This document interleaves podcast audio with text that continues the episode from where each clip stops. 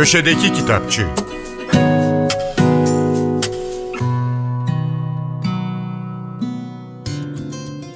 Merhaba, ben Adnan Bostancıoğlu.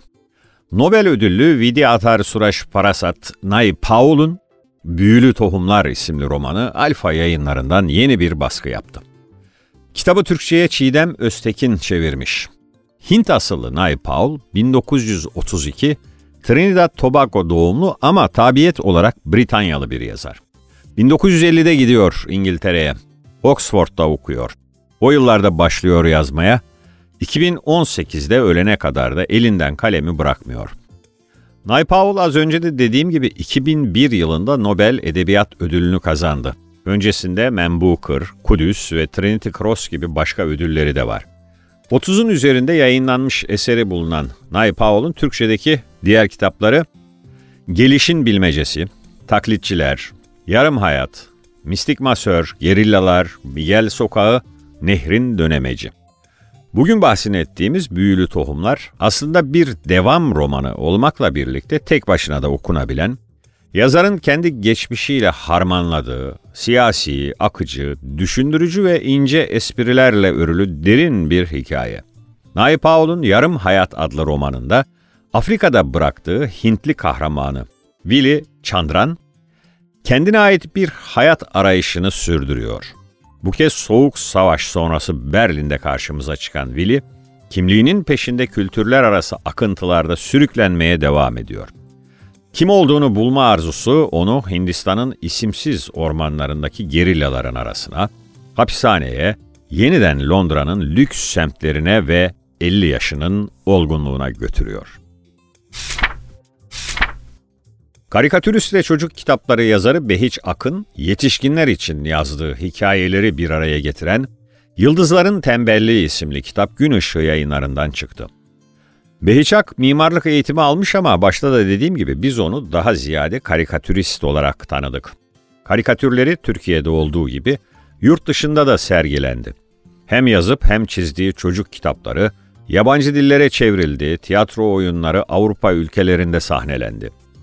Beyçak'ın daha önce de Gün Işığı kitaplığından çıkan özellikle çocuklar için yazdığı eserler var. Bunlardan bazıları Yaşasın Ç harfi kardeşliği, Postayla gelen deniz kabuğu, eve giden küçük tren, gökdelene giren bulut, havada asılı kalan top ve berberdeki papağan. Behiçak hem komik hem de dramatik olan öykülerinde okuru hafızanın labirentlerinde dolaştırıyor denilmiş kitabın arka kapak yazısında. Tekrar hatırlatayım, Yıldızların Tembelliğindeki öyküler yetişkinler için yazılmış. Gizli mizahı, etkili felsefesiyle birbirine eklemlenen, öykü sanatının sıra dışı örneklerinden oluşan kitapta, normalle saçma arasında gidip gelen yaşamlara dair 13 öykü yer alıyor. Geçen yıl kaybettiğimiz akademisyen, yazar Ümit Hassan'ın İbni Haldun Metodu ve Siyaset Teorisi adlı eseri kısa süre önce iletişim yayınlarından yeni bir baskı yaptı.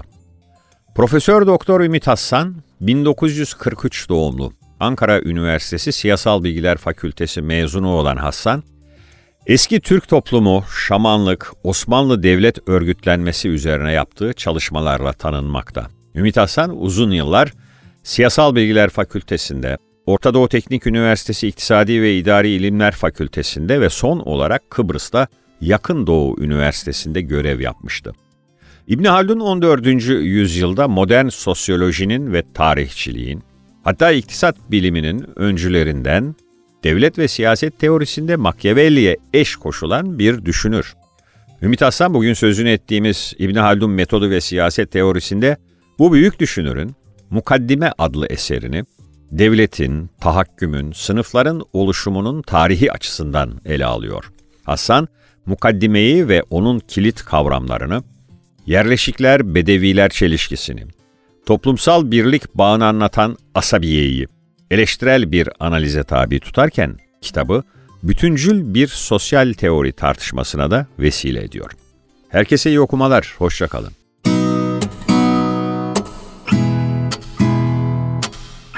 Köşedeki Kitapçı